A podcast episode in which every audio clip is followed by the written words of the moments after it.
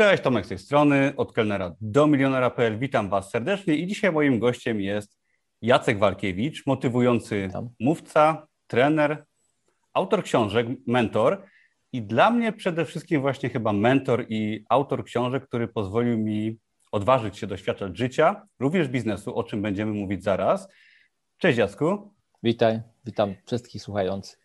Dzisiaj opowiemy Wam o pieniądzach, o biznesie, o tym, czy pierwszy milion trzeba ukraść, o tym, czy warto być bogatym człowiekiem i co to w ogóle znaczy. Ale zanim do tego przejdziemy, to może zapytam Cię, Jacku, żeby się przedstawił naszym słuchaczom, widzom, ponieważ niektórzy mogą Cię nie znać. Jak siebie określasz teraz po tych no już chyba 10 latach od wydania książki Pełna moc życia, od której się to u mnie też w dużej mierze zaczęło? Co u Ciebie słychać co, ja mm, odżyłem w pandemii, bo mm, wbrew pozorom y, zrobiłem coś, czego nie robiłem przez ostatnie lata, a chciałem, czyli zatrzymałem się. Pandemia mnie zatrzymała w domu, przestałem jeździć, zrobiłem 30 tysięcy kilometrów mniej, mhm. co oczywiście jest dobre dla mojego kręgosłupa, ale przede wszystkim dało mi czas na refleksję, na, na takie spojrzenie też na to, co robię, dokąd dalej zmierzam. Nadal prowadzę wykłady online, głównie dla korporacji. Jestem mało obecny dla takich odbiorców indywidualnych. Napisałem książkę Pełna moc marzeń dla dzieci, także zeszły rok był dla mnie rokiem y, twórczym. E, dzisiaj już oczywiście mm, patrzę trochę inaczej na siebie. Nie powiedziałbym, że jestem trenerem, to, to taka historia z mojego, z mojego życia. Któregoś pięknego dnia, wiele lat temu, ponad 10 lat temu, przestałem być trenerem, zostałem mówcą, czyli występuję w krótkich takich formach godzinnych, y, do, maksymalnie do dwóch, natomiast nie prowadzę warsztatów. No, a poza tym odpowiadam na maile, których dostaję bardzo dużo. Y, czasami, czasami mam dla kogoś czas, to się spotkam i sobie porozmawiamy, chociaż rzadko, o, o życiu i o, o tym, jakie ma problemy. No, jestem, y, mogę powiedzieć, praktykującym i wierzącym marzycielem, w związku z tym wierzę w marzenia i praktykuję marzenia. Mm, one się trochę zmieniły w moim życiu. Mm, I, no i przygotowuję się tego odcinka, który jest przede mną, czyli między 60 a 80, czyli od 60 do 80, dosyć ciekawy czas takiego właśnie y, bardziej duchowego doświadczania y, świata. No i co? Mm, to, że czas upływa, tak naprawdę widzę po moich dzieciach. Mam czwórkę dzieci i one są już, trójka jest już dorosła, w związku z tym widzę po nich, że rzeczywiście y, życie płynie. Mhm. No tak bym to podsumował. Wspomniałeś o marzeniach i ja często na moim blogu wspominam o marzeniach. Twoja książka traktuje o marzeniach, y, pełna moc życia, jeszcze raz ją może pokażę. I wspominałeś w niej o właśnie marzeniach i filozofii biedy. Bo od tego trzeba by myślę zacząć w ogóle wstęp do stawania się bogatym człowiekiem, do pieniędzy, do biznesu.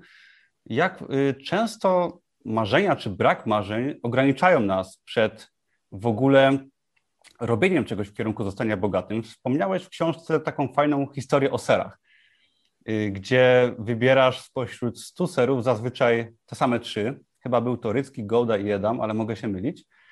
I, królewski. I, królewski, tak. I ja zawsze tą historię brałem do siebie, bo ona świet, jest świetną analogią pokazującą, że w ogóle boimy się próbować, nie mówiąc już o osiąganiu. Mm, jakby się do tego odniósł? Jak te marzenia czasem nas ograniczają, czy brak tych marzeń? Po pierwsze chciałbym jedną rzecz powiedzieć, żeby być uczciwym w stosunku do, do tych, którzy nas oglądają, że tej książki nie można już kupić. Ty ją pokazujesz, ale ona jest już niedostępna. Mhm. I to jest niedostępna od co najmniej czterech lat. Tak? To, to, jest, to jest, y, zrobię taki, taką małą dygresję, to jest coś, co pokazuje trochę moją filozofię życiową. Ja tę książkę napisałem w 2010 roku, znaczy w 2009, 2010 ją wydałem, czy 10 lat temu, ponad 10 lat temu. Powiedziałem sobie, że to jest książka dla każdego, ale nie, nie, nie, nie dla wszystkich. Tak? Yy, czyli no, każdy może z niej skorzystać, ale nie wszyscy skorzystają, ponieważ muszą jej szukać, żeby ją znaleźć, ponieważ ona nigdy nie była w dystrybucji takiej klasycznej, czyli w księgarniach, ona była tylko do kupienia u mnie. A potem po kilku latach, po sześciu latach wydawania tej książki, podjąłem decyzję, że kończę, że ona już więcej nie będzie wydawana, w związku z tym one są wszystkie limitowane, mają numery yy, na końcu, yy, czyli każda książka jest trochę taka indywidualna, spersonalizowana przez ten numer. W związku z tym, jeżeli ktoś by dzisiaj szukał tej książki, to jest w innej wersji pełna moc życia, wydana przez wydawnictwo OnePress, ale jest trochę okrojona. Tak? Czyli tej z napisem Ikhaki ma już nie ma. Ona była dla mnie trochę takim podzieleniem się swoją filozofią życiową, między innymi tym, o czym mówisz, czyli tym, co odkryłem, a mianowicie takiej filozofii braku, takich braku, ograniczeń, biedy, można to nazwać, tak? Czyli e, to wszystko zawiera się w takim słowie drogo. Bardzo często ludzie mówią drogo, ale to drogie. O, to drogo, tak? No, to samochód, czy, czy za pół miliona samochód jest drogi. E, no, można powiedzieć, no, że jest droższy niż ten za 100 tysięcy. I ja odkryłem, że to jest jedno z takich ograniczeń w naszym życiu, że kierujemy się taką właśnie filozofią y, drogo tanie, a nie filozofią chcę, nie chcę, pragnę, marzę. Um, dzisiaj bym powiedział, że to jest bez znaczenia, ile ten samochód kosztuje. Pytanie brzmi, czy chcemy go mieć i skąd wziąć środki na to, żeby go posiadać. Tak? Dlaczego chcemy go mieć, to jest osobna historia. Według mnie nawet nie musimy tego uzasadniać. Dlaczego ktoś chce mieć Bentleya za półtora miliona? Bo chce mieć Bentleya, bo być może w którymś momencie swojego życia przykleiło się to marzenie do niego i tak już zostało. No i teraz pytanie, czy ono się przykleiło i my je chcemy jakoś strzepnąć, bo, bo, bo to drogo, czy my widzimy, że ono się przykleiło i sobie myślimy, nie odklei się, trzeba znaleźć te półtora miliona i po prostu kupić tego Bentleya. E, oczywiście z perspektywy życia mogę powiedzieć, Bentley nie zmienia tego życia diametralnie. To znaczy, jak się budzimy rano i mamy Bentleya pod domem, to nie jest tak, że słońce inaczej świeci. Ono świeci tak samo. Natomiast my trochę wychodzimy poza tą prozę życia i te marzenia trochę nam dają taki właśnie inny koncept życia. Także proza życia jest ok, marzenia są czymś uroczystym, odświętnym, czymś takim niezwykłym. Bez marzeń da się żyć. Aczkolwiek czytałem, nie wiem, czy to jest cytat, że człowiek bez marzeń to żywy trup. Tak, dokładnie to było napisane, dosyć mocne określenie, ale co, coś w tym jest tak naprawdę. Żyjemy w świecie e, niesamowitych e, możliwości konsumpcyjnych. Oczywiście nie wszystko trzeba skonsumować, ale ten świat wokół nas jest taki, jak pewnie zauważyłeś, coraz ładniejszy, jeśli chodzi o przedmioty, coraz taki bardziej wyrafinowany, mm, estetycznie, y, osiedla są piękniejsze, kuchnie są ładniejsze. No, ten design, który nas otacza, jest naprawdę inny niż ten siermierzny sprzed 30-40 lat. W związku z tym, jeżeli człowiek któregoś dnia się budzi i sobie myśli, ma taką ochotę, że właśnie chciałby sobie zrobić taki piękny ogród na przykład, a ten piękny ogród kosztuje 200 tysięcy urządzenie go, mm, no to jest pytanie, czy, czy pierwsza myśl to jest ok, skąd wziąć 200 tysięcy, czy pierwsza myśl to jest, a to, to drogo rzeczywiście. To, to, to drogo ludzie e, wykorzystują i przy cenach rzędu 30 zł i mówią, że truskawki są drogie, no i przy cenach rzędu paru milionów, bo mówią, o to drogi dom, prawda, za, za, za 5 milionów. Um, to nas gdzieś ogranicza. Ja często mówię, że czy czy Skoda jest tańsza od Mercedesa? No, no nie, no Skoda to Skoda, Mercedes to Mercedes. To są inne samochody w innych klasach, mają inne ceny. To jest bez znaczenia, jakie mają. Pytanie, na co masz ochotę w tym momencie życia? I, I czy w ogóle masz y, ochotę? Bo może nie masz, to, to nie ma nic złego w tym, że niektórzy nie mają ochoty się otaczać takimi przedmiotami, prawda? Są ludzie, którzy dobrze się czują w ogóle bez samochodu, bez takich gadżetów. W związku z tym te, te marzenia są raczej z kategorii obfitości, tak? Czyli z jednej strony mamy tą biedę, brak, a z drugiej strony mamy obfitość, czyli takie poczucie, wszystko jest dostępne, wszystko jest możliwe. Pytanie, czy ja tego chcę? No i to jest mimo wszystko też dla mnie koncept taki oparty na poczuciu wolności, tak? Czy, czy ja tego chcę? Czy ja podejmuję taką decyzję? Mogę, ale nie, nie muszę. To jest tak, jak patrzysz na takie łodzie, nie wiem, w kan, które tam stoją, motorowe po parę milionów euro i zadaję sobie pytanie, czy ja bym się odnalazł w takiej łodzi tutaj? Ja, ja bym się nie odnalazł, bo to nie mój świat. No, nie jestem miliarderem czy milionerem, nie mam takich kolegów, znajomych. W związku z tym dla mnie posiadanie takiej łodzi nie miałoby sensu. Ale rozumiem, że ci ludzie żyją w takim świecie e, i że im to odpowiada, tak? E, I że nie zastanawiają się każdego dnia, o, mam tutaj łódź za, za 10 milionów e, euro. W związku z tym do pewnych rzeczy po prostu się naturalnie dochodzi i być może w naszym kraju problem polega na tym, że my no, startujemy trochę z innego poziomu, że nasi rodzice żyli raczej skromnie, ich rodzice żyli bardzo skromnie, bo to był okres wojny. I dla nas y, wszystko ponad to, mm, no to jest y, coś, co być może nawet nas przytłacza w którymś momencie. Mamy takie poczucie, mm, że może to przesadzamy, może jesteśmy rozrzutni, może nadmiernie tutaj szastamy pieniędzmi, tak jak rodzice często powiedzą, prawda? Nie szastaj pieniędzmi, nie bądź rozrzutny, oszczędź. Nie powiedzą iść za marzeniami, to tylko pieniądze. No, bo to tylko pieniądze, tak jak ktoś mi kiedyś powiedział u mnie w księgarni. Że rozwija biznes, inwestuje dużo pieniędzy. Być może wszystko straci, ale to tylko pieniądze. Jak będzie gotów, to zrobi coś innego i je odzyska. Tak? To jest zupełnie inne podejście. To jest podejście właśnie zbudowane na, na bazie takiej filozofii obfitości. Na rynku jest dużo pieniędzy, dużo możliwości. Pytanie, ile z tej rzeki finansowej, rzeki pieniędzy, która przepływa przez świat, ile ktoś chce wziąć dla siebie, tak? Czy wiaderkiem, czy, czy kubeczkiem, czy, czy kieliszkiem zaczerpnie, czy, czy być może postawi tam tamę i, i będzie z tego czerpał. Ale z perspektywy swojego życia widzę, że to, co tak bardzo ogranicza, no to takie poczucie, że to, to nie dla mnie, tak? że, że o, to, to, to, to jest złe. Y, generalnie wychowałem się w takim świecie, w którym się mówi o pieniądzach jako o czymś, co jest y, niezbyt etyczne, niezbyt pozytywne, no ale to jest do zmiany oczywiście. To jest tylko i wyłącznie przekonanie. Mhm. Y, właśnie mi lata zajęło, zajęła zmiana przekonań na temat tego, że mogę sobie kupić na przykład, powiedzmy w Lidlu ser owczy za 10 zł za mały kawałeczek. Mm, to tak drogo. to drogo, drogo, dość drogo. Zawsze tak myślałem, że to jest cena, którą, która w ogóle nie wchodzi w grę. To są może takie błahe i śmieszne przykłady, ale one świetnie pokazują i rzutują na większe rzeczy. Ja oczywiście nie mówię o jachtach za 10 milionów dolarów, bo to są raczej sprawy bardziej abstrakcyjne, może dotyczące mniejszości, ale właśnie o kupnie sobie droższego sera, powiedzmy zdrowszego, tak? Czy znalezieniu lepszej pracy, czy otworzeniu czegoś po godzinach, żeby to życie mieć ciekawsze, czy odważeniu się, żeby sięgnąć po coś więcej w życiu. Może poza ten etat, którego nie lubimy, bo to jest bardzo często motyw poruszany u mnie na blogu czy w mojej książce. I, dopiero właśnie kilka lat mi zajęło, gdzie musiałem przez ten etat przejść, rzucić go, stworzyć swoją firmę, że dzisiaj jestem w stanie sobie kupić ten ser bez tych wyrzutów sumienia, że mnie na niego nie stać. Już było mnie go gdzieś tam stać y, na właśnie swoim czasie. I dlaczego my się boimy marzyć i dlaczego warto chcieć więcej od życia? Co nam to może dać?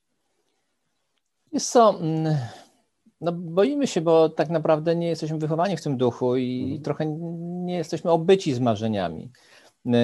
Też one dla nas mm, bardzo często są czymś takim odległym, niedoścignionym. Wiesz, nie mam takiego poczucia, że, mm, że ludzie, którzy mają te łodzie motorowe po 10 milionów euro, że oni marzyli o tych łodziach. Mam takie mhm. poczucie, że robili coś, rozwijali biznes, być może z dziada pradziada, a być może byli pierwszym pokoleniem, które coś zrobiło i zarobiło duże pieniądze.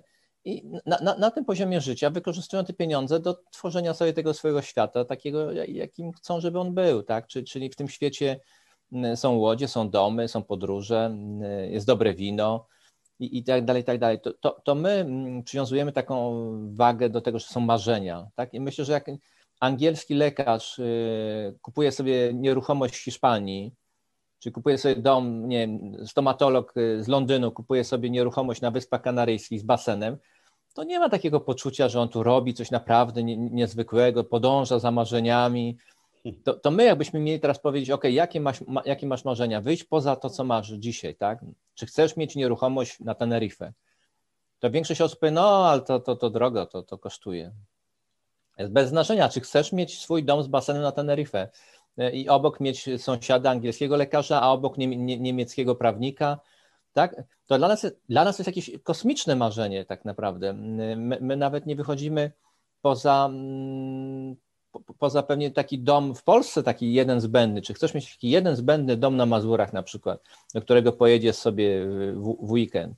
Mhm. E, nie jesteśmy wspierani w tym przez e, swoich rodziców najczęściej. Oni nie powiedzą, to jest dobry pomysł. Czy jak powiem, kupuję sobie działkę i buduję sobie domek na Mazurach, to szansa, że rodzice powiedzą, o, to jest fajny pomysł, o, to cudownie, no to kończ szybko, chętnie pojedziemy odwiedzić. No myślę, że większość powie, no to, to, to drogo, albo no ale to wiesz, mogą okraść, y, to trzeba uważać, bo tam znajomy mówił i tak dalej, i tak dalej. Takie historie, jak to komuś rozebrano dom na Mazurach, w zimę i wrócił, widział tylko fundamenty.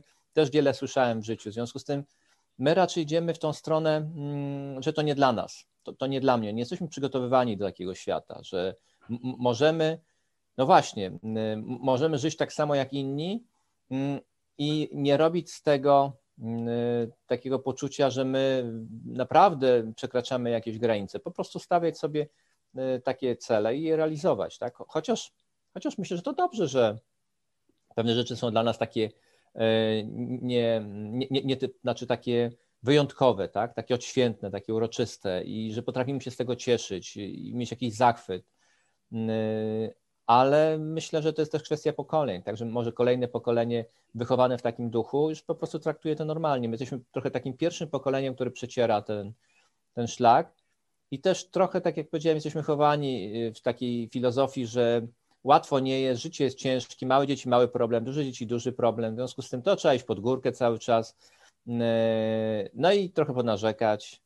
No i w ogóle, tak jak powiedziałeś, etat. Etat to sytuacja, w której czekasz, aż ktoś ci da premię, albo ci nie da, czyli, czyli jesteś zależny, trochę jesteś taką ofiarą. Zawsze możesz powiedzieć, nie dali mi premii. Miałem dostać podwyżkę, nie dostałem. Tak? Jak rodzice czasami pytają, mnie też pytają, no jak tam jest z pracą? Czy jest praca? To, to moja mama, pracy jest tyle, ile chcę, bo to ja ją kreuję, ja ją tworzę. To, to ja tworzę swoją pracę. Mogę napisać książkę, mogę jej nie napisać.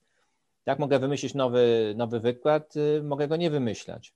No tak, no to dobrze. I za trzy miesiące, no, no jak tam, powiedz mi, jak jest? Jest praca? To brzmi abstrakcyjnie. Ja to czuję, że wychowaliśmy się w takim duchu, że praca skądś pochodzi.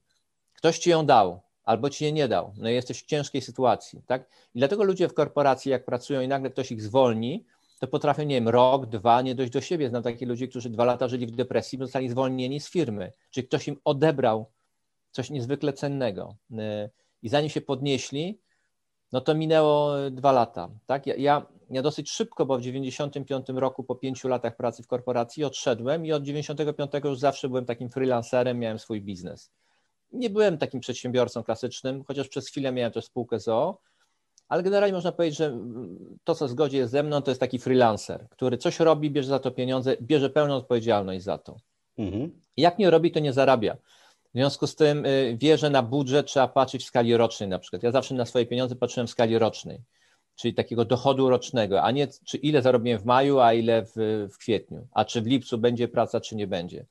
Y, czyli zawsze widziałem to w takiej dłuższej perspektywie. Również koszty widziałem w większej perspektywie, czyli jeżeli, jeżeli płacę, nie wiem, za telefon 100 zł mm, miesięcznie, to to jest 1200 zł rocznie. Tak? jeżeli synowi wezmę, dam telefon komórkowy z numerem i zapłacę za niego, to też jest to ileś tam pieniędzy i to wszystko się gdzieś tam sumuje. Ale y, też gdzieś sobie wyrobiłem takie poczucie, że ten świat wokół mnie jest jakoś przeze mnie ogarniany, zarządzany, że siebie, swoją pracę, swoje dochody y, w jakiś sposób y, kontroluję. Oczywiście mam też dużo pokory i wiem, że może się to wszystko zawalić w jednej chwili Zresztą pandemia pokazała, moja branża stanęła praktycznie z dnia na dzień, tak? czyli z dnia na dzień y, zamknięto hotele i wszystkie, wszystkie rezerwacje wszystkich wykładów, które miałem w 2020 roku, w marcu zostały w ciągu, nie wiem, paru dni anulowane. To, to taka niezwykła, niezwykłe doświadczenie. Patrz na swój kalendarz i sobie myślisz, do grudnia mam co robić, czy do grudnia mam pracę. Potem przychodzi marzec, lockdown i patrzysz na swój kalendarz i widzisz, do grudnia jestem wolnym człowiekiem, nic nie muszę robić. No, kwestia spojrzenia, tak? Myślę, że wielu osobom ten y, lockdown i pandemia no, pomogło inaczej spojrzeć, ale wracając, wracając do mentalności, często jak słucham starszej polskiej muzyki, to jest ta, taki tekst, że dwa pokoje, mały Fiat, to jest szczyt marzeń, tak? tak pewnie nie jeden zespół śpiewał. I to fajnie pokazuje, jak musieliśmy wychodzić gdzieś tam od naszych rodziców, tak? Ja jako troszkę może młodsza osoba, z takimi przekonaniami jednak. Słyszałem często, że jest sobota robocza, że jest tak źle, że nie układa się w pracy. I tak przez wiele lat to gdzieś tam nas takie zdanie, takie zdanie, nie wiem, czy je wychwyciłeś, nie stać nas. Oj. Nie stać nas. No pewnie, Na to tak. nas nie stać. A, a jak ja rodzice, mówię rodzicom, żeby mi kupili jeansy w Peweksie ale ich nie było stać. Naprawdę ich nie było stać, bo te jeansy kosztowały 13 dolarów, a y, po kursie czarnorynkowym 13 dolarów to była pensja miesięczna. A to tylko jeansy? A to tylko jeansy, tak. Czyli to pamiętam, jest... że miałem takie e, chyba rifle kupione w drugiej czy trzeciej klasie szkoły średniej. Mhm. To chodziłem, e, tak chodziłem, z puszczonym, z puszczonym koszulą do środka, żeby ta naszywka z tyłu, rifle, żeby ona była widoczna, tak? Miałem takie poczucie, poczucie dumy. No tak. Wiesz, z drugiej strony to czegoś nam dzisiaj brakuje, bo do pewnej rzeczy jesteśmy przyzwyczajeni, kupujesz buty Nike, używasz innych markowych produktów, nie robi to natomiast żadnego wrażenia. A kiedyś to wszystko powodowało, że byłeś zachwycony. I to jest, i to jest chyba to, co najtrudniej jest pielęgnować sobie zachwyt. Tak? Bo, bo to nie jest kwestia, czy, mhm. czy sobie kupisz tego Ferrari, czy, czy, czy coś innego, o czym marzyłeś, tylko czy będziesz miał ten zachwyt, o którym mogą ci opowiadać twoi rodzice, że mieli go, jak odebrali malucha z fabryki. I, i jak jechali tym maluchem na wczasy w cztery osoby i z bagażem. I oni byli zachwyconi.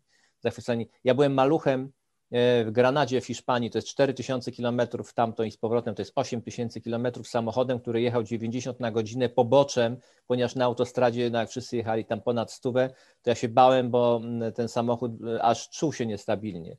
E, I, I jak wróciłem, to miałem poczucie naprawdę no, przygody życia. Y, potem wiesz, mija 20 lat, masz luksusowy samochód z, z klimatyzacją, to mało, ale z y, masażem y, siedzeń, już ci się nie chce jechać w taki kawa, bo to, bo to już nie jest, to już nie jest marzenie życia.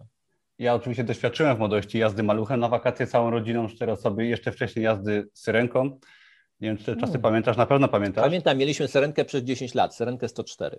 Ja wracałem z syrenką ze szpitala, jak się urodziłem i doskonale pamiętam potem, jak jeździliśmy na wakacje, woda się gotowała w podnicy, musieliśmy stawać, nabierać wody z tak rzeki. Tak było i jeszcze, jeszcze przeguby często, y, jak to mówił tata, strzeliły przeguby i na drodze potrafił w, w tym kole, czy tam w tym zawieszeniu wymienić sam przegub, tak? Podnieść samochód, dzisiaj. Y, zdjąć koło, tam coś odkręcić. Miało ze sobą schowane. Tak samo jak maluchem się jechał za granicę, to miało się tam różne części takie zapasowe, żeby go w razie czego zreperować na autostradzie, czy tam przy autostradzie.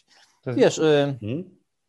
trudno mieć do, do tego mm, jakiś taki inny stosunek niż taki bardzo sentymentalny, no, że to były fajne czasy, ale one się zmieniły, odeszły. E, I, no i jest kwestia filozofii jednak. E, wynosimy z domu taką filozofię ograniczeń. Nie filozofię właśnie tej obfitości, e, to słowo myślę, że najlepiej pokazuje podejście, czyli że wszystko jest na tym świecie, naprawdę. I są ludzie, którzy to osiągnęli. Pytanie, czy ty chcesz być wśród nich, czy nie chcesz być. I jest wiele przykładów, które potwierdzają, że naprawdę szczęście sprzyja odważnym ludziom, tak bym powiedział. Szczęście sprzyja odważnym ludziom, czyli że ktoś się podjął robienia czegoś, to po drodze dzieją się rzeczy, które sprzyjają mu, pomagają mu, tak? I nagle się okazuje, że to nie ma znaczenia, gdzie się urodziłeś. Zresztą um, historie miliarderów pokazują, że to nie ma znaczenia, gdzie oni się urodzili. Bardzo często się urodzili w bardzo biednych e, rodzinach, w bardzo biednych krajach tak naprawdę. E, a potem się okazało, że stają się jednymi z najbogatszych ludzi na, na całej ziemi no i może być odwrotnie, no, że rodzimy się w bogatych rodzinach, a, a potem do niczego nie dochodzimy, wszystko y, tracimy i nic nam nie wychodzi. To, to, ta tajemniczość życia mnie zawsze fascynowała, wiesz, że, że jest jakaś magia w tym, y, że tak naprawdę do końca robimy zawsze krok do przodu, nie wiedząc, co się zdarzy z przodu, w co wejdziemy, co nas zostanie i że ta ciekawość i taka otwartość na, doświadczanie życia w różnych jego wymiarach powoduje, że, no, że stajemy się bogatymi ludźmi, tak? Bo gdybyś mnie spytał, czy jestem bogatym człowiekiem, to powiedział tak, ja jestem bogatym człowiekiem, mam wszystko, czego potrzebuję. Mhm. Czyli dla mnie bogactwo to, e, to taki stan też e, umysłu, nie portfela, czyli to taki stan akceptacji rzeczywistości, taki, taki, takie poczucie, że tyle, ile, jak termostat, jak ustawiasz jakąś temperaturę, tyle masz. Jeżeli sobie ustawiasz y, swoją temperaturę finansową na przykład na jakiś poziom i to ci wystarcza y, i dobrze się z tym czujesz, to de facto jesteś bogatym człowiekiem. Bo są też bogaci ludzie, którzy de facto są biedni, to znaczy ciągle im mało i ciągle mają poczucie zagrożenia i, i ciągle jakby nie czują się w tym spełnieni, tak? Czyli, czyli ciągle to jednak jest wszystko stan ducha, stan umysłu. Mhm. Y, jak w tym filmie podjęliśmy się właśnie tematu zrobienia tego pierwszego miliona, powiedzmy tak, w cudzysłowie oczywiście trochę, mm. i zostania bogatym człowiekiem, to powiedz mi, Jacku, czy ten pierwszy milion swój, to swoje pierwsze bogactwo trzeba ukraść? I komu je w ogóle można Wiesz, ukraść? No to, to pytanie retoryczne. W latach 90. tak y, modnie było powiedzieć, że ten pierwszy milion trzeba ukraść, ponieważ lata 90., lata transformacji były takimi latami, powiedziałbym, trochę szalonymi, dzikimi tak naprawdę. Wiele rzeczy było wtedy na granicy prawa albo w ogóle już dawno za granicą tego, co jest dopuszczalne. Mm, nie, ja się pod tym w ogóle nie, nie, nie, podpisuję. Mnie zawsze było blisko do etycznego biznesu i moi mistrzowie, których spotkałem po drodze, od których się mogłem czegoś uczyć, to byli ludzie, którzy myślę, że, że gra, tej granicy nie przekraczali, chociaż trudno jest powiedzieć, no, ludzie są tajemni, tajemniczymi istotami i bardzo często niewiele o nich wiemy tak naprawdę. My też mamy swoje tajemnice ale mm, myślę, że największa satysfakcja jednak płynie i, i też wierzę, że w ogólnym rozrachunku dobro czyni dobro, a jak coś jest nieetyczne i złe, to jednak powoduje, że coś potem do nas wraca. Także easy come, easy go, jak niektórzy mówią, łatwo przyszło, łatwo poszło, że różnymi takimi technikami manipulacji nieuczciwymi można bardzo dużo zarobić w krótkim czasie, ale potem bardzo często się leci w dół i się traci. Albo, albo się żyje przez całe życie w tym napięciu, y, że ktoś przyjdzie i nas w końcu z tego rozliczy, prawda? Także nie, ja się po tym nie podpisuję. Nie widzę w tym, nie widzę w tym żadnej korzyści, bo generalnie jednak mam takie podejście, że celem jest droga, a nie, nie, nie cel. Mhm. Tak? Nie jest to nic oryginalnego, ale dokładnie też tak to spostrzegam, jak mówią mądrzy ludzie. Czyli chodzi o to, czego się uczysz po drodze, kogo spotkałeś po drodze, czego doświadczyłeś po drodze.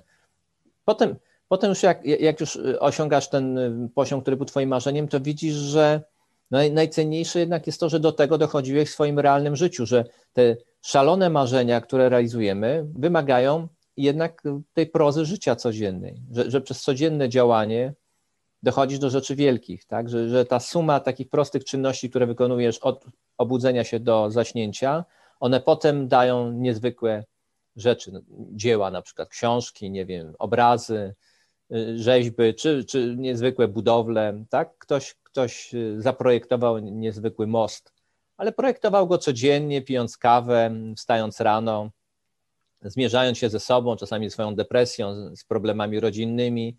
Na końcu mamy dzieło, ale nie widzimy tej całej drogi. Ja myślę, że tą kwintesencją jednak jest wszystko to, co się dzieje każdego dnia mm, i że to życie składa się z godzin tak naprawdę i dbanie o te godziny powoduje, że potem y, o, mój mistrz tak mówi, policzmy y, grosze, a złotówka się sama policzy. Tak? Czyli każdego dnia liczył grosze, a potem na końcu robiły mu się z tego wielkie sumy, ale, ale skupiał się na tym, co, co nie jest takie widoczne i spektakularne, tak? co, co jest takim codziennym działaniem.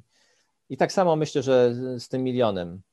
Ten ukradziony nie ma takiej wartości, nie ma w niej czegoś takiego, takiej nie wiem, energii tych pieniędzy, du, du, ducha tych pieniędzy, bo pieniądze myślę, że mogą bardzo dużo dobrego zrobić. W ogóle mając je, można bardzo dużo zrobić dobrego dla innych ludzi, w ogóle dla, dla świata. Mhm. One są trochę takim na, narzędziem właśnie do, do tego, żeby ten świat y, zmieniać, ale mogą być też źle wykorzystane. Mhm. E, mówi się, że pieniądze są dla mądrych ludzi ja się pod tym podpisuję. Ja w swoim życiu, w swojej karierze gdzieś tam zawodowej widziałem bardzo różnych milionerów bym powiedział, czyli ludzi majętnych powiedzmy. Widziałem ludzi, którzy udawali mm, bogatych często, mając duże długi, ich ego ich y, sprawiało, że byli bardzo złymi ludźmi często. Z drugiej strony widziałem osoby jeszcze bogatsze, które były niesamowicie skromne, nie pokazywały tego, kim są i byli to ludzie tacy, powiedziałbym, który, którzy, których byśmy nie wskazali jako tych właśnie milionerów. Ty w Twojej książce, Jacku, właśnie o tym fajnie piszesz, że y, często nie widzimy tych prawdziwych milionerów gdzieś tam w otoczeniu. Tam był przykład akurat przyjęcia chyba opisywałeś, mhm. fajnie. A ci, którzy y, kierują się pychą, tak, czy, czy brakiem pokory, często starają się nadmiernie pokazać to może kim nie są. Wiesz, y, jedni dochodzą do pieniędzy przy okazji tego, co robią. Po prostu robią coś, to jest ich pasja, robią to dobrze, to zyskuje uznanie, no i za to dostają pieniądze. I któregoś pięknego dnia widzą, że na ich kontach y, są miliony. Dla innych pieniądze są celem y, mhm. głównym i w jakiś sposób pozwalają im być może poradzić sobie ze swoimi kompleksami, z poczuciem niższej wartości, prawda? No, ja staram się nie oceniać ludzi, ale, ale myślę, że y, to też trochę wynika z takiej pokoleniowości, czy, czyli z tego, czy, czy w naszym domu były pieniądze, czy nie. Jak, jak zostaliśmy wychowani, w jakim duchu, że mm, jeżeli to jest w drugim, trzecim, czwartym pokoleniu bogactwo, to ci ludzie już inaczej na to patrzą i są właśnie bardziej pokorni, bardziej skromni. Natomiast jeżeli jest, się jest tym pierwszym pokoleniem, które nic nie miało, a nagle ma, wiesz, na, na, na koncie więcej pieniędzy, no to myślę, że ten model jest zawsze podobny. To są samochody, mm, e, to są imprezy, to jest wszystko to, co jest widoczne. To jest też kwestia wieku, e, w którym się te pieniądze wielkie e, pojawiają w naszym życiu. No, myślę, że jest wiele młodych ludzi, którzy potem z perspektywy mówią, że naprawdę brakowało im tej pokory, jak mieli tam 30 lat i nagle pojawiły się pieniądze w ich życiu. To zwłaszcza widać w show, show biznesie na zachodzie, gdzie ktoś śpiewa, i z tego śpiewania nagle zostaje milionerem, ale to taki, nie 50, 100 milionów y, na koncie, tak? I, i, i ktoś ma 25 lat i dużo jest takich historii y, fajnych, fajnych twórców, y, ludzi, których pieniądze tak naprawdę zniszczyły. Te, ta maszynka finansowa tego show biznesu spowodowała, że zostali przemieleni tak naprawdę i nic z nich nie zostało później. To myślę, że to też jest wielki dar, jeżeli na swojej drodze spotykasz mądrych ludzi, którzy pozwalają ci ogarnąć ten temat. Czyli, że ci ludzie mają jakichś swoich coachów, mentorów, y, mistrzów, którzy pomagają im poradzić sobie, bo nadmiar rodzi deficyt. Lubię to mówić, że nadmiar rodzi deficyt, czyli jak naprawdę coraz więcej wszystkiego masz, to zaczyna ci wszystkiego brakować. Przede wszystkim brakuje ci spokoju takiego wewnętrznego i poczucia komfortu. No możesz się bać na przykład, że ktoś cię okradnie, albo cię porwie, albo ciebie, albo twoją żonę, dzieci. Mhm.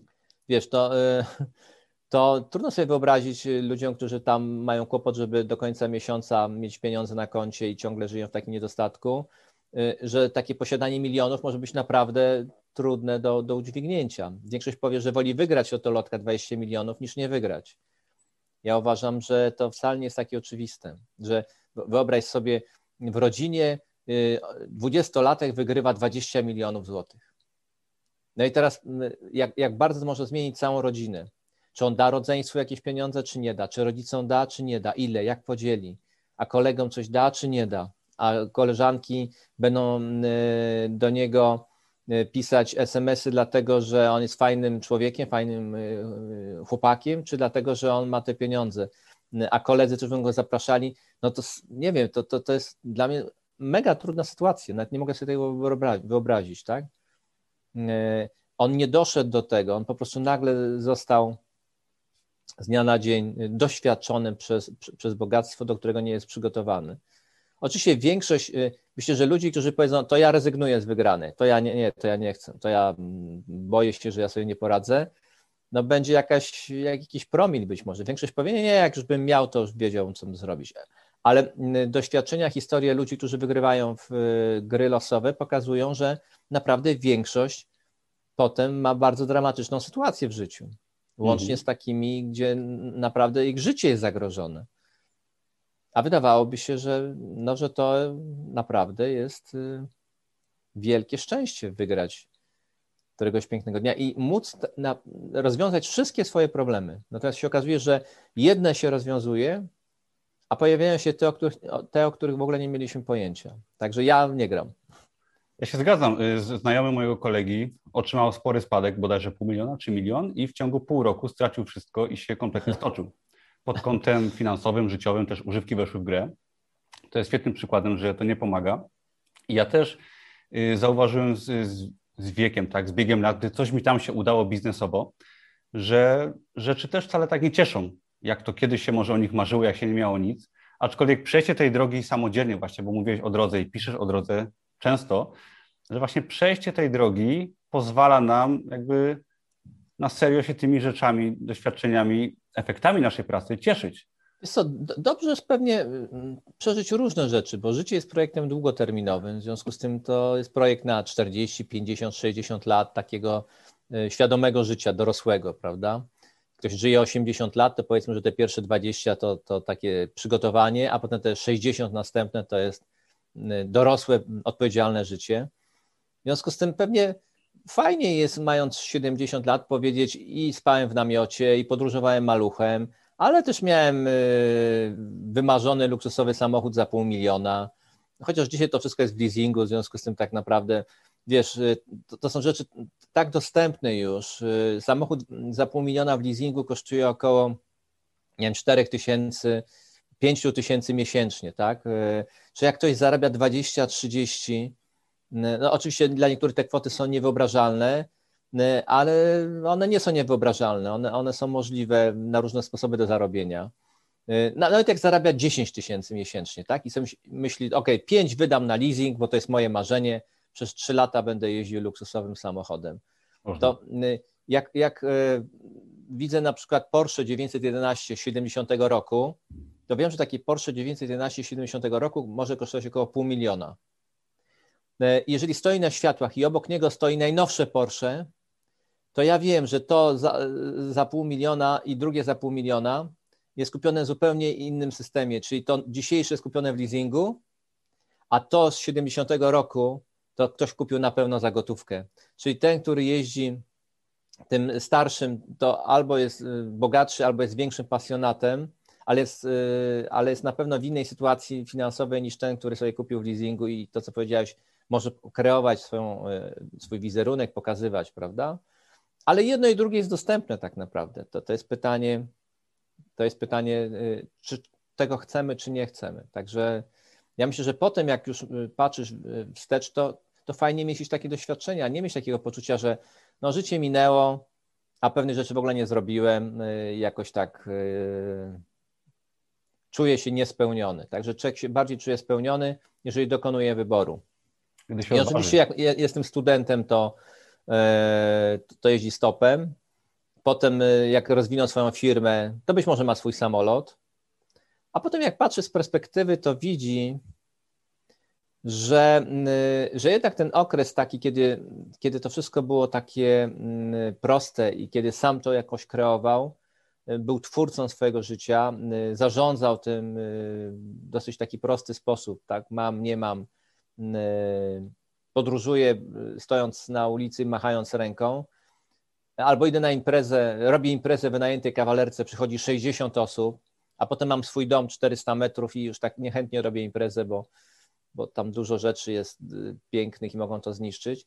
Że jednak te piękne czasy właśnie były wtedy, kiedy to wszystko nie opierało się na pieniądzach, a na takim spontanicznym podejściu do życia. Jakbym miał powiedzieć, podsumowując, to bym powiedział, naprawdę naj, taki, najbardziej niezwykłe chwile przeżyłem na, na polskich Mazurach w latach 90., jeżdżąc 30-letnią przyczepą, e, myjąc się w jeziorze, e, jedząc kiełbasę codziennie na, na ognisku, patrząc na jezioro, widząc jak, jak mgła opada rano i mając obok siebie przyjaciela, z którym żeśmy rozmawiali o różnych rzeczach. Także w różnych miejscach na świecie byłem, ale jak zamknę oczy i pomyślę sobie, gdzie ja naprawdę byłem na wypoczynku, wypoczynek, nie, nie, nie, nie na urlopie. Bo urlop jest cudowny, ale urlop jest na ogół męczący, bo człowiek leci na drugi koniec świata i potem wraca i te strefy mu się mieszają.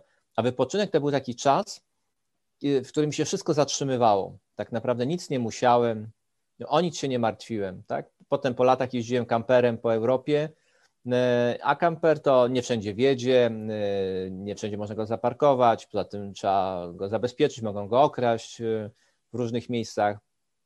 Jest w ogóle dużo rzeczy z tym związanych, tak? Trzeba o niego pamiętać, dbać. A o 30-letnią przyczepę kempingową w ogóle nie trzeba dbać, nie trzeba się zastanawiać, tak? Ona, ona nie jest źródłem jakiegoś takiego e, myślenia i, i obciążenia tym, że no, że mam, mam. Czyli, czyli nadmiar rodzi deficyt, wracam do tego. Czyli im więcej człowiek ma, tym bardziej ma poczucie, czegoś mu brakuje.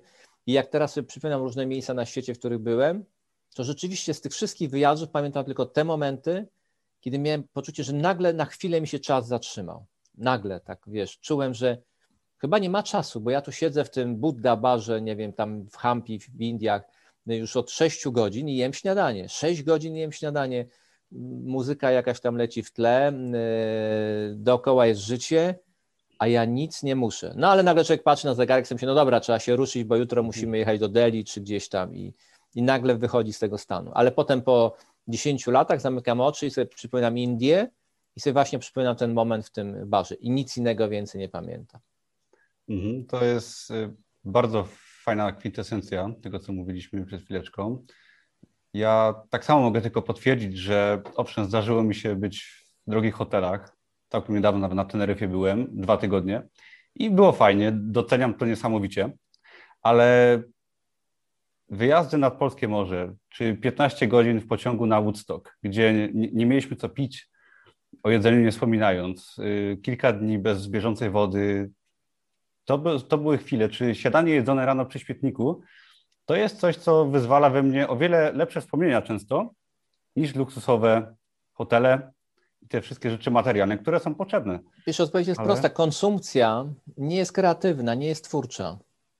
W związku z tym tam już nie ma miejsca na nic, bo tam wszystko mhm. już jest przewidziane, tam wszystko jest podane odpowiednio, ułożone, posłane, Y, ręczniki, mydełka, to, tam już nie masz miejsca na swoją twórczość i inwencję, tak?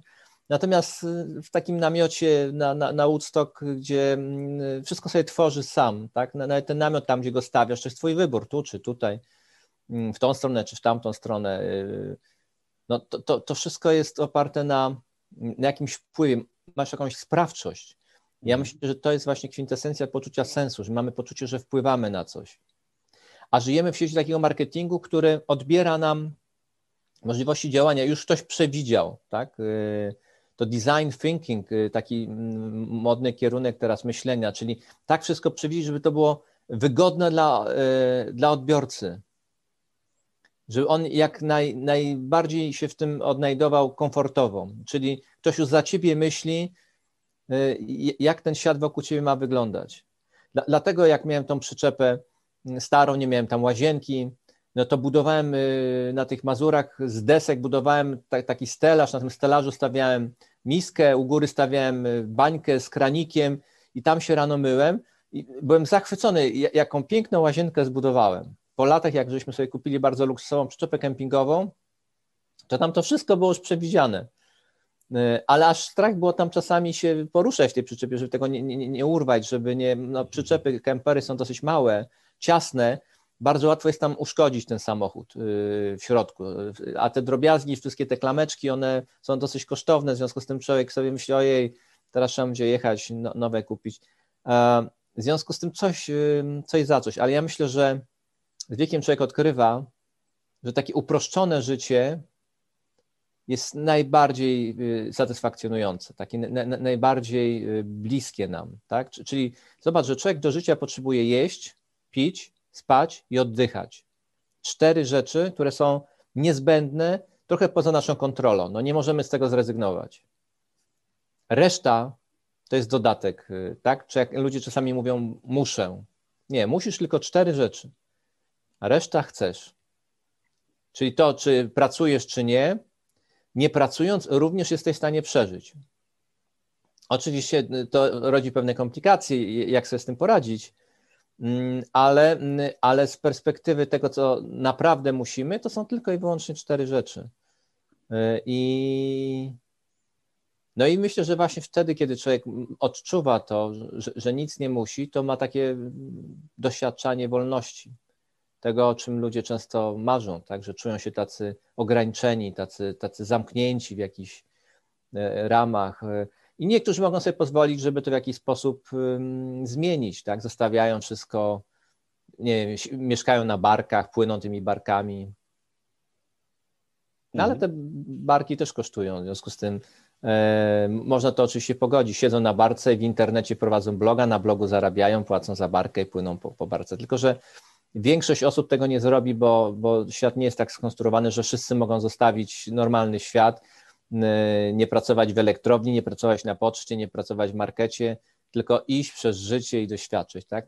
Nieliczni mogą sobie pozwolić na to, żeby żyć jakoś ekstrawagancko, dlatego że większość prowadzi e, takie no, bardzo banalne, prozaiczne życie, czyli rano wstaje, jedzie do pracy i potem wraca. I mimo wszystko bliska mi jest taka filozofia, żeby w tym normalnym, codziennym życiu odkrywać niezwykłość nie, do, nie szukać jakichś niezwykłych wrażeń gdzieś, tylko żeby odnaleźć tą niezwykłość takiej codzienności, nawet w piciu kawy, nawet w tym, że, czyli mieć tą rutynę, że codziennie coś robimy o którejś porze. Rutyna pomaga porządkować życie, zwłaszcza teraz w pandemii, jeżeli człowiek siedzi w domu i cała rodzina siedzi w domu, to pewne rzeczy takie do, do 10 robię to, do 11 robię to, że nie muszę ciągle myśleć, co ja mam teraz zrobić. Ale potem jest coś takiego rytualnego, na przykład jedzenie obiadu, albo picie kawy, albo spacer, jogging, no co, cokolwiek, tak? No i potem dzień mija. E, I co jakiś czas coś jest wyjątkowo odświętnego, przychodzą znajomi, albo my robimy coś. Y, ja myślę, że to jest problem na naszych czasów, że w moich czasach dostęp do czegokolwiek był ograniczony, dzisiaj dostęp do wszystkiego jest możliwy. Czyli jeżeli pomyślisz sobie pasja, jaką chcesz, nurkowanie, skakanie, bieganie, mm, wybierz sobie pasję, do tego będziesz miał sprzęt, y, który możesz kupić, miejsca na świecie, blogi, ludzi, którzy to robią, jesteś obudowany całym know-how do uprawiania pasji. Tylko musisz wybrać. I ludzie często na mnie piszą, ale skąd wziąć pasję? No trudno wpisać, szukam pasji. Pasję bierze się od innych ludzi, których się spotyka. Mhm, w mhm. rozmowie z nimi nagle czujesz energię tego, co oni mówią i sobie myślisz, ho, cholera, może spróbuję, naprawdę. Może to tak nie można siedzieć w domu ciągle i narzekać.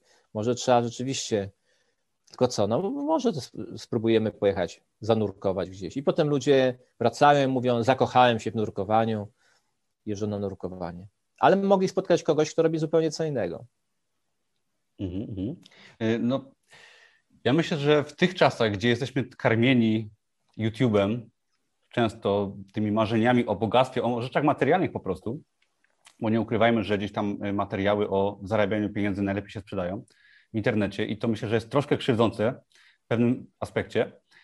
I ja na przykład dzisiaj wychodząc sobie na balkon, pijąc kawę w słońcu, doświadczałem no, czegoś niesamowitego, bardzo ogromnej przyjemności, co mi ciężko doświadczyć na przykład gdzieś tam w biznesie już teraz i w sprzedaży, chociaż sprzedaż jest też bardzo ważnym podpunktem, wspominać o tym w swojej książce, ale żeby doświadczać tych małych rzeczy, właśnie może tych prostych wyjazdów, tych prostych czynności, czy kawy rano, czego ja się zawsze nie mogę doczekać. I co byśmy mogli takim właśnie raczej młodym ludziom, ale ludziom, którzy poszukują nawet na moim kanale pomysłu na siebie. Często jest to pomysł biznesowy związany z, z pieniędzmi czy z jakimiś materialnymi rzeczami, ale mam wrażenie, że oni nie szukają tych pieniędzy do końca, tylko tego szczęścia. Co my takim osobom możemy doradzić, A, które wiesz, mają ten przesyt tego wszystkiego? Wszystkim nam brakuje szczęścia. Mm, e, wszyscy tego szukamy. Wiesz co, to jest trochę tak jak powiedziałem, są różne etapy w życiu. I dobrze jest przeżyć te etapy, e, korzystając z nich. I ten okres, tak zakładam, że twój słuchacz może być w tym, tym wieku między 20 a 40. To jest taki jednak czas szalony. Mhm. To, to, nie jest czas według mnie na taki spokój, medytację. Tak tego nie widzę. To jest czas na, na, na podróże, na rozwój jakiejś tam swojej działalności, na pewno na pracę, na usamodzielnienie się, na związki, na dzieci. E, wiesz, te 20-40 lat mm, to, to, to jest takie życie z wysokim poziomem adrenaliny. Tak ja przynajmniej żyłem. Człowiek robi różne rzeczy naraz y, i podróżuje, i, i buduje dom, y, albo mieszkanie, ma kredyty, dzieci chodzą do szkoły, jedzie na długi weekend gdzieś. No, jakby ilość aktywności jest naprawdę duża. I nie wyobrażam sobie takiego czasu, że wtedy człowiek właśnie siedzi, medytuje. Y, no, to, to, to jest dla mnie mm, trudne do zaakceptowania, bo myślę sobie, a kiedy będzie tak żył? Musi dużo rzeczy posmakować, musi znaleźć odpowiedź na pytanie, kim jest, kim jestem. Jak się ma 25 lat, to jest bardzo ważne pytanie, kim ja jestem, co lubię, czego nie lubię, co mi odpowiada, co mi nie odpowiada, co jest moje, nie, że mami, mama mi mówi albo tata, bo ty jesteś taki, no ty taki jesteś bardziej umysł ścisły, to powinieneś pójść na y, Politechnikę. I tak człowiek myśli, że ma umysł ścisły, poszedł na Politechnikę, a potem nagle odkrywa, że filozofia go interesuje tak naprawdę i że kocha się w psychologii, iż w ogóle nie jest umysł ścisły. Kto mu to powiedział w ogóle? Kto mu to wgrał? I tak jest ze wszystkim. Albo ty to mhm. taki trochę lękliwy jesteś, powiedzą rodzice. No, ty to raczej tak nie powinieneś, wiesz, jechać gdzieś tam y, w nie, nie, niepewne, bo, bo się y, weźmiesz i, i zamęczysz. Y. A człowiek sobie myśli, a właśnie bym tak chciał, tak jest znaleźć takiej sytuacji, gdzie to ja decyduję, że nie wiadomo, co będzie następnego dnia. Mój, mój syn najstarszy pojechał w taką podróż dookoła świata mm, dzięki mojemu wsparciu ja mu kupiłem bilet do Gwatemali, potem z tej Gwatemali pojechał do Panamy, tam poszedł do portu i takim, takim łódkostopem popłynął do Nowej Zelandii, z Nowej Zelandii do Australii. 17 miesięcy. Tak? E, I, I, to był właśnie, miał 21 lat wtedy, zostawił studia i to był taki czas na szukanie odpowiedzi na pytanie, co jest moje, tak, jaki ja naprawdę jestem. Czyli jak, jak płynął na, na, na, na oceanie i nie wiem, i musiał sobie radzić z chorobą morską i dopływał do Bora Bora, Galapagos, Tonga, do tych pięknych wysp, to wtedy widział, że wyspy są piękne, ale jak człowiek od trzech dni nic nie robi, tylko jest przewieszony przez burtę, to to jest jego proza życia. To, to było wielkie odkrycie i też ja miałem taką inspirację. Mówię, synek, no powiedz jak to jest. Ja mówię, tato, płyniesz na łódce na oceanie, morze jest z każdej strony, a ty musisz gotować, sprzątać, prać, radzić sobie z emocjami, yy, naprawiać łódkę. Normalne życie. A jeszcze do tego masz, yy, bo tam jeszcze była rodzina z małym dzieckiem, masz małe dziecko na niewielkiej powierzchni, które też się nudzi, też ma swoje emocje, w związku z tym musisz się zmierzyć z problemami w pigułce, które są na, nie wiem, 10 metrach kwadratowych. Tak, chociaż jak patrzymy na to z perspektywy, to myślimy, o, to tak cudownie, płynąć trzy miesiące z Panamy do Nowej Zelandii. Cudownie, tylko że jak wypływaliśmy z portu, to trzy dni potrzebowało, żeby dojść do siebie. E, I wiesz, i wracasz i mniej więcej wiesz, a, to ja jestem takim człowiekiem. Jak już wiesz, kim jesteś, to potem możesz kierować wizję, kim ja chcę być. Tak? Co jest mi bliskie, co nie jest, co nie jest mi bliskie. Jesteś w różnych miejscach, poznajesz różnych ludzi, dotykasz różnych rzeczy, możesz mieć różne pasje, zmieniać je, zaczynać jeden biznes, możesz powiedzieć, no nie wyszedł mi, ale próbuję drugi. Ktoś ci powie, weź się skup na czymś jednym, to ma słomiany zapał. A ty możesz powiedzieć, bo jestem w takim wieku, próbuję. Jak będę miał 40 lat, to być może będę wiedział, dokąd już chcę płynąć e, jednym kursem. Ale teraz ciągnie mnie i tu, i tu, i tu. Wiesz, gdybym, gdybym miał 20 lat i pojechał do Indii, był rok w Indiach, to wróciłbym innym człowiekiem, nie mam co tego żadnej wątpliwości. Ale nigdy tego nie zrobiłem i jestem już tylko turystą. Mogę sobie pojechać do Indii na trzy tygodnie, ale będę miał bilet, który ma określoną datę wylotu i przylotu. I to jest zupełnie coś innego. Także um, myślę, że i do pieniędzy, i, i do wszystkich doświadczeń można mieć jakiś stosunek, jeżeli się w jakiś sposób tego posmakowało, zobaczyło. Ale też nie wszyscy mają taką, wiesz, osobowość, taką potrzebę. Niektórzy potrzebują tak silnie stabilizacji, że dostają pracę z dobrą pensją i się tam dobrze czują. Potem się dopiero budzą za 20 lat, jak ktoś ich zwalnia na przykład, albo jak się rynek zmienia. Ale myślę, że każdy musi odkryć swoją ścieżkę i na tej ścieżce będą się pojawiały, jego życia będą się pojawiały różne historie i chodzi o to, żeby je przeżyć, przeżyć, doświadczyć tak? i wyciągnąć wnioski, mieć jakąś refleksję na ten temat. To jest tak jak z tymi serami, o których mówiłeś wiedzieć w którymś momencie, że my się tak zachowujemy, mamy takie przyzwyczajenia, albo wiedzieć, jaki się ma stosunek do, do pieniędzy i odkryć na przykład, e, że mój stosunek do pieniędzy jest taki, e, że mnie na przykład pojęcie wolności finansowej nigdy w ogóle nie pociągało, nie, nie, nie przekonywało. Ja jestem trochę jak człowiek, który siedzi nad brzegiem rzeki i tam płynie rzeka pieniędzy. I ja co jakiś czas wezmę garnek i zaczerpnę, prawda? Mogłem skoczyć do tej rzeki. E, pewnie zauważyłeś, nie można kupić żadnego mojego produktu. Poza książkami, ale książki wyda, wydały wydawnictwa, w związku z tym nawet nie ja. Nie mam e, w internecie programu szkoleniowego, który można kupić, e, tak? Że nie mam czegoś, co jak ja śpię, to zarabia dla mnie pieniądze. A dosyć mam pozycję, rozpoznawalność niezłą do tego, żeby takie rzeczy robić. Dlatego, że na przykład pieniądze nigdy mnie, nigdy mnie nie motywowały, jakby nigdy nie były dla mnie takim źródłem E, inspiracji i, i, i działania, aczkolwiek podpisuję się pod tym, co mój mistrz mówił, że nic tak nie pobudza kreatywności jak brak gotówki. Jak ci nagle brakuje pieniędzy, uruchamia swoją głowę, to nagle się okazuje, ojej, jest dużo możliwości. Ale mnie zawsze przyświeca taka myśl, tyle potrzebujesz, tyle masz. Będziesz potrzebował więcej, będziesz miał więcej. Tak? Czyli jak, jak, jak nie wiem, yy, pojawiały się potrzeby, to magicznie nagle z różnych stron przychodziły możliwości również zarabiania na te potrzeby, tak? Ale zawsze się kierowałem bardziej potrzebami niż samymi pieniędzmi. Ale to jest mój model i on mi się sprawdził w życiu. Ale mogą być ludzie, którzy mają zupełnie inne podejście i odkryli w sobie, że fajnie się czują, jak przez 24 godziny na dobę z różnych źródełek płyną tam takie strumyczki i, i, i tworzą później rzekę pieniędzy, prawda? W związku z tym y, to wszystko nie jest takie oczywiste. Dopóki tego nie odkryjemy w sobie, to trochę żyjemy na zasadzie kopiuj w klej, czyli kupujemy od kogoś i wklejamy w swoje, swoje życie. A potem czasami ludzie dochodzą do wniosku, że to nie jest ich pomysł na życie i chcą inaczej. Mhm. Ale to też jest trochę tak, że mm, ludzi, których spotykasz po drodze, e, podglądasz i oni ci pokazują te różne możliwości. I to, kogo spotkasz, ma duży wpływ na Twoje życie, ale ja głęboko wierzę, że to, kogo spotkasz, jest też wynikiem tego, kogo, kogo przyciągniesz. Ja na swojej drodze przyciągnąłem tych, którzy mówili, y, że obfitość to stan umysłu, tak? Czyli to Twoje zadowolenie, to bogactwo, takie poczucie spełnienia i, i tego mm, zaspokojenia również finansowego, to to wszystko masz w głowie. To nie jest kwestia, ile masz tam zer y, na koncie. A jak ktoś spotkał jakiegoś wilka z Wall Street mm, i ktoś go zafascynował zupełnie innym podejściem, to być może żyje według innego modelu. Nie ma, myślę, żadnego rozwiązania, które byłoby dobre lub złe.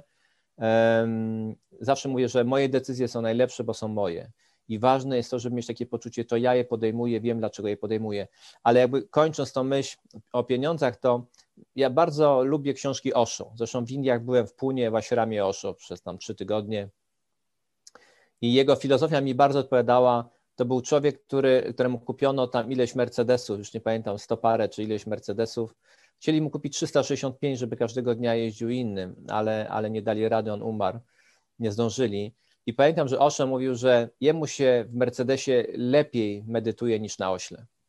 Bo na ośle śmierdzi, trzęsie, a w Mercedesie chodzi klimatyzacja i bardzo mi się podobało takie podejście do, do pewnej zamożności też do pieniędzy, tak? E, że nie ma nic z tym złego, że zasług, każdy zasługuje na to, żeby mm, być może któregoś pięknego dnia, no właśnie sobie siedzieć w tym klimatyzowanym Mercedesie i powiedzieć, a teraz rozwijam swoją duchowość, aczkolwiek pewnie ci mistrzowie duchowości powiedzą, że w ascezie, w sztuce oddychania e, i w byciu tu i teraz jest kwintesencja mądrego życia, ale ja jestem za tym, co powiedział Oszu, że mądre życie to uważne i świadome. Uważne, czyli wiesz, co robisz, wiesz, dlaczego tak robisz.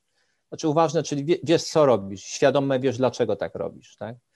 Czyli jeżeli zarabiasz te pieniądze i chcesz być milionerem, no to wiesz, że chcesz, wiesz dokąd cię to prowadzi i wiesz dlaczego chcesz. Jakby ten koncept jest dla ciebie y, spójny, mm, a nie, że robisz coś y, i nie wiesz dlaczego tak ci wyszło. Czyli, czyli to chyba jest najtrudniejsze tak naprawdę. Budzić się rano i być takim świadomym, y, co bierzemy i co dajemy temu światu. I, i tyle. A resztę trzeba to sprawdzić. Mhm. Czyli nie ma co się bać bycia tym milionerem, ale po drodze gdzieś mm. trzeba nabrać tej uważności. Dorosnąć. I... Mhm. Mhm. Nie, no myślę, że warto być bogaty, że bogaci ludzie bardzo dużo robią dobrego dla świata, naprawdę. Ci najbogatsi robią naprawdę bardzo dużo.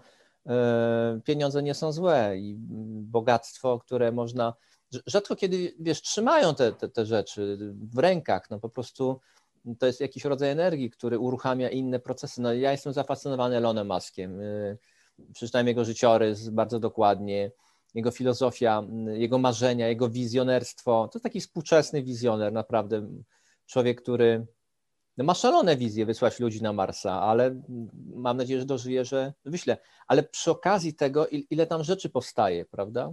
Przy okazji tych samochodów elektrycznych, które tworzy, ile innych rzeczy powstaje, jak, jak, jak ta technologia rozwijając się, tak naprawdę pociąga za sobą inne rozwiązania, które, z których będziemy korzystali. I, no i to jest człowiek, który powiedział kiedyś, że gdyby miał mieszkać, jego życiorysie tam jest w książce, gdyby miał mieszkać u teścia w piwnicy, e, a wszystkie pieniądze wydać na swoje projekty, to i tak to zrobi. Po prostu, bo, bo taką ma wizję i tak chce. Tak? Y, mhm. Także y, jeżeli mówimy o takich doświadczonych, takich mądrych, bogatych ludziach, no to oni są, myślę, bezcenni.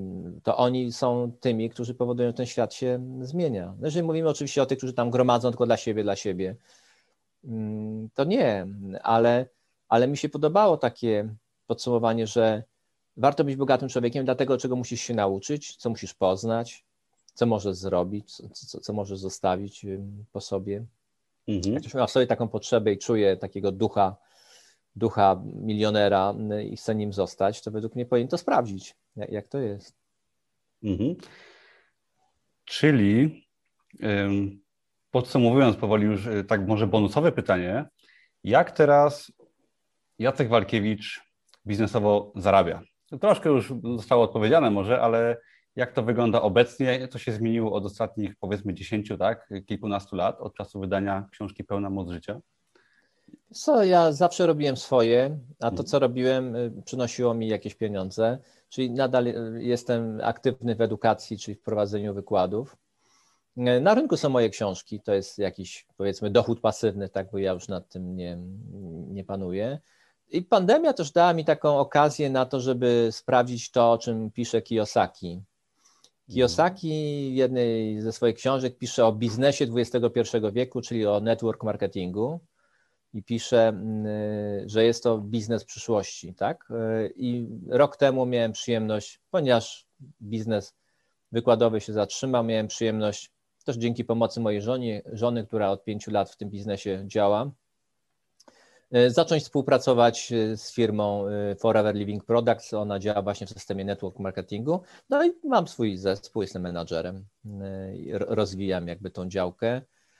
Trochę z myślą o swojej emeryturze, że za 5 mhm. lat będę miał 65 lat i, mm, i być może już nie będę prowadził wykładu, być może nie będę miał głosu albo też takiego potencjału dostania na, na scenie, tego nie wiem. Tak? Czyli no, spróbowałem rok temu dzięki pandemii w pewien sposób to, to poczułem, że y, nigdy tego nie robiłem.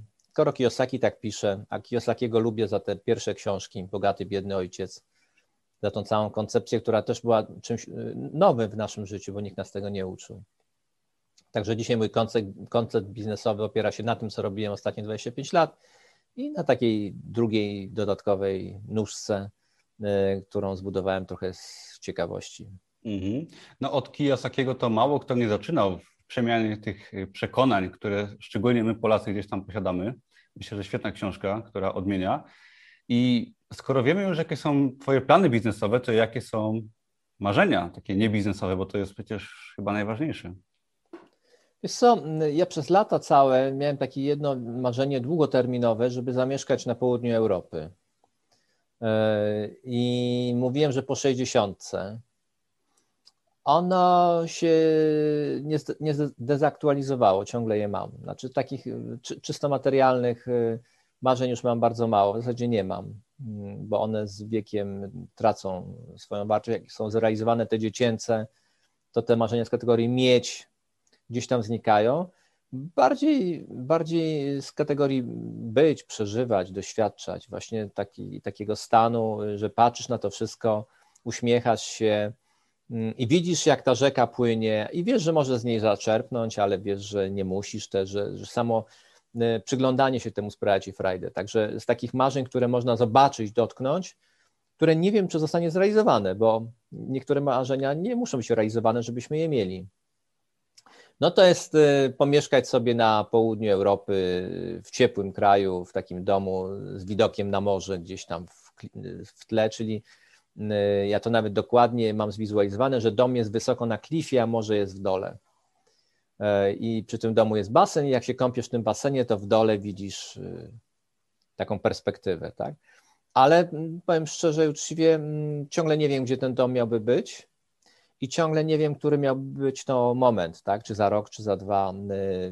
To też jest kwestia wielu takich innych ważnych w naszym życiu kwestii typu, że mamy rodziców, rodzice nam się też starzeją, że mamy dzieci, pojawiają się wnuki, ja też już jestem dziadkiem. I że w którymś momencie człowiek sobie myśli, że tyle lat marzył o tym, to go trzymało, a dzisiaj wie, że może sobie na to pozwolić, ale tego nie potrzebuje. Tak? To, to, to też jest y, cenne, takie dojście do takiego momentu w życiu, kiedy, kiedy wiesz, że sama opcja, że możesz, już jest wystarczająca. Tak? Czyli, że to poczucie wolności wyboru jest dla ciebie najważniejsze. Wybieram albo nie wybieram. Ja też mam dużą łatwość w kasowaniu marzeń, czyli nie jestem niewolnikiem swoich marzeń. Niektórzy być może by powiedzieli, że to może brak ambicji. Może tak, ja nigdy nie byłem ambitny. Jak czasami ktoś mówi, że trzeba być ambitny, trzeba mieć ambicje, to zawsze sobie myślałem, co to takiego jest? To chore musi być, mieć ambicje. Zawsze, zawsze gdzieś intuicyjnie czułem, że to jest coś z poziomu ego. Tak? Czy ego musi się ciągle sprawdzać.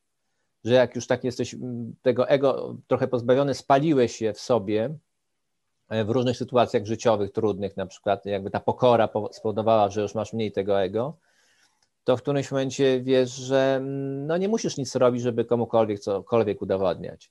Czyli ktoś może powiedzieć, no ale ty całe lata mówiłeś o tym, że chcesz mieć dom na południu Europy. No tak mówiłem, bo tak chciałem. No a teraz, a teraz nie chcę. Nie muszę się przed nikim tłumaczyć, bo to jest moje marzenie, w związku z tym y, nie, nie, nie muszę udowadniać, tak? Ale jeżeli mnie pytasz, to jeszcze go nie wykasowałem. No, ono jeszcze jest gdzieś tam y, we mnie i wiąże się z takim właśnie spokojem, z takim poczuciem, że mm, siadam sobie na, y, na leżaku, patrzę w dół, no i nic nie muszę. Jakby czas się zatrzymuje. A potem idę sobie do gabinetu jakiegoś i piszę książkę na przykład. Tak? Czyli mhm. jeszcze chciałbym coś napisać. Ja mam propozycję, bo teraz mamy takie czasy, że można sobie wynajmować na przykład na zimę tylko domek, nie trzeba go kupować. Nie, no jak najbardziej. Może nie, to no jest to... jakiś fajny kompromis? Wiesz co, nie, absolutnie. Nie trzeba, mieć, nie trzeba wydawać miliona euro, żeby mieć frajdę y, z doświadczenia czegoś. Y, Dzisiaj w zasadzie to jest tylko kwestia decyzji na, na, cokolwiek. Jest też mnóstwo możliwości, że nawet nie musisz wynajmować. Jest mnóstwo możliwości, że po prostu za opiekę nad zwierzętami ktoś ci zostawia dom na pół roku o, na przykład. To tak? w wielu miejscach, w wielu miejscach na świecie jest taka opcja, że po prostu opiekuje się tam kotem czy psem, a ludzie w Australii czy w różnych innych miejscach zostawiają, przepięknych, zostawiają ci dom na miesiąc, dwa, trzy Mm, jeszcze czasami w ogóle za wszystko płacą prąd i inne rzeczy, które tam y, masz. Także y, dzisiaj to jest kwestia tylko podjęcia decyzji, y, a ja jeszcze nie podjąłem. Tak? Mhm. To tak jak się mówi, że starość to kwestia decyzji. A jak człowiek ją podejmie, no to w którymś momencie robi się stary. Ja też jeszcze nie, nie podjąłem. W związku z tym za wszystkim kryją się decyzje i jeżeli myślę, że nas cokolwiek w jakimś stopniu ogranicza, no to właśnie to, że nie podejmujemy tych decyzji, że nie robimy kroku do przodu, niezależnie czy w bok, czy w prawo, czy w lewo, wszystko jedno, nawet cofanie się to jest jakiś ruch w jakąś stronę. Natomiast y, najgorzej stać w miejscu i zbyt długo stać. Także to, co mogę wszystkim życzyć, to to, że życie jest w ruchu i że warto robić ten krok do przodu. I oczywiście warto w stronę marzeń. Ja tutaj sobie pozwolę na prywatę i powiem, że napisałem książkę. Oczywiście. Pełna moc, pełna moc marzeń. Mój blog jest bardzo o książkach i bez książek by nigdy nie powstał. Także jest... Pełna moc marzeń. To jest oczywiście książka dla dzieci. Mhm. Ja jestem tutaj y, pilotem, który leci czterema y, pasażerami w stronę marzeń. Tu są bardzo różne rozdziały, które no, pomagają, to jest książka dla dzieci, pomagają dzieciom ogarnąć marzenia. Między innymi jest miejsce na wpisanie moje marzenia, tak? Czyli to jest książka interaktywna, taka, gdzie trzeba ją uzupełnić.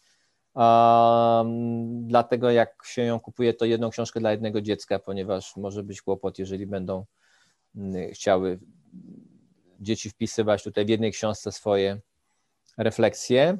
E, I są dwa rozdziały w tej książce, które są dla mnie szczególnie sentymentalne. Jeden rozdział to jest Dzisiaj kończysz 21 lat, czyli książka jest powiedzmy dla dzieci 7-12, ale założyłem, że przetrzymają tą książkę przez parę lat. No i jak skończą 21 lat, przeczytaj dopiero w dniu swoich 21 urodzin, to podsumują to, co się wydarzyło w ich życiu, wpiszą nowe marzenia na nowe lata kolejne. No i jest taki rozdział jeszcze jeden, przeczytaj dopiero w dniu swoich 40 urodzin. Wow. Czyli zakładam, że ten młody człowiek, który ma 10 lat, z 30 lat gdzieś tą książkę przechowa e, i jak będzie miał 40 lat, e, to podsumuje to, co do tej pory zrobił i oczywiście zapisze marzenia na swoje kolejne lata, które są przed nim. Mm, mhm. Czyli jest to trochę taki mm, rodzaj pamiętnika, przewodnika, który założyłem, że zostaniesz czytelnikiem na dłużej. Książkę polecam, ponieważ jest y, również dobra do takiej rozmowy z dziećmi o marzeniach. Dlaczego ona powstała? Między innymi dlatego, że zdaję sobie sprawę, że te marzenia, które realizowałem mając lat 40, powstawały w mojej głowie wtedy, kiedy miałem lat 10 czy 12. Tak? Czyli, czyli nawet kamper, którego kupiłem mając lat 48, to było marzenie mniej więcej z czasów, kiedy miałem lat 20. Y, czyli 28 lat od momentu, kiedy mi się pojawił w głowie taki pomysł, taka idea, o, taki chciałbym mieć taki samochód jeżdżący, yy, w którym się śpi, 28 lat. Potem miałem możliwości finansowe, ale również podjąłem decyzję, bo to też istotne, y, jak, jak na moim filmie na YouTubie mówię, dzięki żonie, która powiedziała kup tego kampera, bo nie będziesz wiedział, jak to jest mieć kampera. Czyli proszę zobaczyć, że ile lat minęło od momentu takiego błysku w, głowie, że o kurczę, chciałbym kiedyś mieć taki, do momentu, kiedy stał pod moim domem, sobie myślałem, teraz mam. E, co pokazuje, że marzenia y, w czasie mogą być bardzo rozciągnięte ale dobrze jest mieć je zapisane i dobrze jest mieć je mm, gdzieś tam ze sobą przez cały czas, ponieważ dzięki temu możemy zbierać różne mm, sytuacje, które po drodze się pokazują, pojawiają, które nas zbliżają do tych marzeń, tak? Czyli poznajemy ludzi, poznajemy miejsca, w którymś momencie to się jak puzzle składa w jakiś obraz i no i nagle widzimy, że możemy zrobić to, o czym żeśmy marzyli, ale też nagle widzimy to, że jejku, jak już dużo czasu minęło. Pomyślałem sobie, że jeżeli człowiek ma dzisiaj 10 lat mm, i zapisze sobie pewne rzeczy, to być może nie musi czekać tak długo jak ja. Tak? Czyli dzisiaj być może ten okres się skrócił i być może dziesięciolatek może zrealizować niektóre marzenia wielkie, szalone, już mając lat 20. Co myślę, że fajny pomysł na zapisywanie tych marzeń, czy w ogóle swoich celów, to najlepiej się sprawdza, bo wtedy te marzenia się realizują. Ja pamiętam, że moim wielkim marzeniem było odejście z etatu, o którym o czym tak bardzo marzyłem przez wiele lat i też właśnie moja obecna żona mi powiedziała w końcu, przecież możesz odejść. I odszedłem, tak, właściwie z dnia na dzień. I ja już o wiele wcześniej mogłem, tylko się bałem, nie podjąłem tej decyzji. To, to jest, wiesz, y, charakterystyczne, co powiedziałeś, że mamy jakąś wizję, musimy podjąć decyzję, Mhm. Często ona się pojawia, ta decyzja dopiero wtedy, kiedy na naszej drodze pojawia się człowiek, który powie to jedno zdanie domykające pod tytułem zrób to teraz. Tak, bez ogóle, myślenia większego. W ogóle zrób nawet. to, tak. Czyli, że y, zawsze jest jakaś inspiracja, gdzieś przeczytana, gdzieś zobaczona, skądś ją bierzemy, y, ale potem też zawsze jest ktoś, kto nam pozwala y, podjąć tą decyzję, znaczy pozwala, to nas wspiera w podjęciu tej decyzji. Bo równie dobrze ktoś może powiedzieć, słuchaj, pomyśl, zastanów się, nie rób tego, a jeszcze być może nie czas, a poza tym no, rzucisz i co, i będziesz ryzykował. Tak? Czyli w zasadzie jesteśmy bardzo zależni od y, opinii innych ludzi. W ogóle gdybym miał powiedzieć, co znaczy być wolnym człowiekiem, to być wolnym oznacza być wolnym od opinii innych ludzi. Czy, czy niezależnie od tego, co inni mówią, robić y, swoje. No to bardzo trudne. Ale dobrze jest wokół siebie mieć ludzi, którzy nam co jakiś czas powiedzą, zrób, po prostu zrób. Y, I dobrze zdawać to y, również innym ludziom, czyli jeżeli my co jakiś czas komuś powiemy, mm, to też inni ludzie różne rzeczy zrobią. I czasami inni ludzie mówią nam dokładnie to samo, co my wiemy, tak? Czyli my sami o tym piszemy. Ja to, co piszę w książce, czytam w innych książkach. To, co mówię na wykładach, słyszę od innych mówców, ale jak słyszę od innych, to sobie myślę, ma rację, rzeczywiście, to ma sens, tak? Czyli, czyli niezależnie od tego, jaką mamy moc w sobie, musimy ją też pielęgnować. I myślę, że czytanie książek, oglądanie tego wszystkiego, co jest dzisiaj dostępne, chociażby na YouTubie, inspirowanie się tym jest niezwykle y, istotne. I czasami ludzie mówią, no ale co, co mi to da? Nie wiem, czytam książkę Richarda Bransona i po przeczytaniu książki czuję takiego ducha działania. Tak? Czy to nie ale, jest piękne, tak? Ale nie wiem, skąd się to wzięło. Przecież to tylko jego życiorys. Ja nie będę nigdy Richardem Bransonem. Ale myślę, że właśnie w tych słowach, w książkach szczególnie, ukryta jest moc y, innych y, doświadczeń, doświadczeń innych ludzi i, i jakaś taka moc, y, która nas motywuje do, do działania. W związku z tym, jak się Y, też słyszy tych ludzi, którzy coś już osiągnęli, to oni często mówią, że wiem, raz w tygodniu czytał książkę, albo w ogóle codziennie czytał książkę, w ciągu roku czytał 300 parę książek, 500, 1000, tak? Niektórzy powiedzą, ale co, ty, co w tych książkach może być?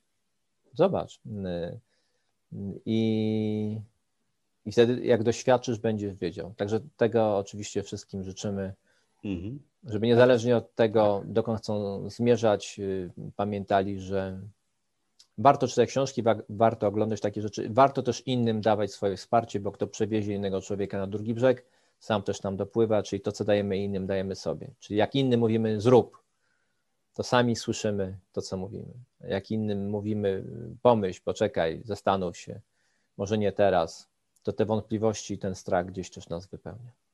Dokładnie. I książki właśnie dały mi tą pierwszą odwagę do, do marzenia, tak? One stały w opozycji do tego wszystkiego, co gdzieś tam mi do głowy wkładano przez no, dużą część życia. I dzięki nim udało się osiągnąć dużo szczęścia, pokonać odwagę. Także ja też przy okazji dziękuję Jacku za książkę pełną od życia i w ogóle za książki. Gdzie można książkę dostać? Najnowszą, twoją? Nie hmm. można ją kupić? Trzeba, y, ja można kupić tylko w jednym miejscu, y, na stronie dodzieci.pl, dodzieci.pl pisane razem, lub jak się wejdzie na moją stronę, tam będzie przekierowanie. Tak? Ona jest y, tylko w tym wydawnictwie, które wydało, dostępna. No i tak ma być. To jest też książka, którą jakby oferujemy tym, którzy poszukują. Mhm. Czyli ktoś, generalnie ktoś, kto szuka czegoś, wcześniej czy później trafi na ludzi, którzy to oferują. Tak? Czy, czy cała ta filozofia wszechświat sprzyja wędrowcom, według mnie mm, ma sens. Czyli czy jak już chcesz być wędrowcem, zaczynasz iść, to wszystko, co się dzieje po drodze, w jakimś dziwnym, jakiś dziwny, magiczny sposób y, sprzyja. Ale trzeba zrobić krok do przodu i trzeba iść. Mhm. I tego wszystkim życzę w 2021 roku wspaniałej podróży przez przez swoje życie. Dziękuję Jacku. No, ja na pewno swoim dzieciakom, jak się pojawią, może jeszcze w tym roku, może w przyszłym, kupię tą książkę i będę dla nich trzymać, bo gdybym ja bym oczy coś takiego dostał, na pewno bym jeszcze więcej osiągnął. Także myślę, że to jest bardzo ciekawa opcja. I co? Dziękuję bardzo za dzisiejszą rozmowę. Ja również dziękuję. Mam nadzieję, że pomogliśmy widzom, słuchaczom troszeczkę zrozumieć, jak to jest być bogatym człowiekiem, dlaczego warto i o co w tym wszystkim chodzi. Także dziękuję. I... I życzymy, żeby się bogacili tak naprawdę. Jeżeli tylko to jest ich marzeniem i pragnieniem, to idźcie i bogaćcie się. Pewnie. Dzięki. Dzięki wielkie.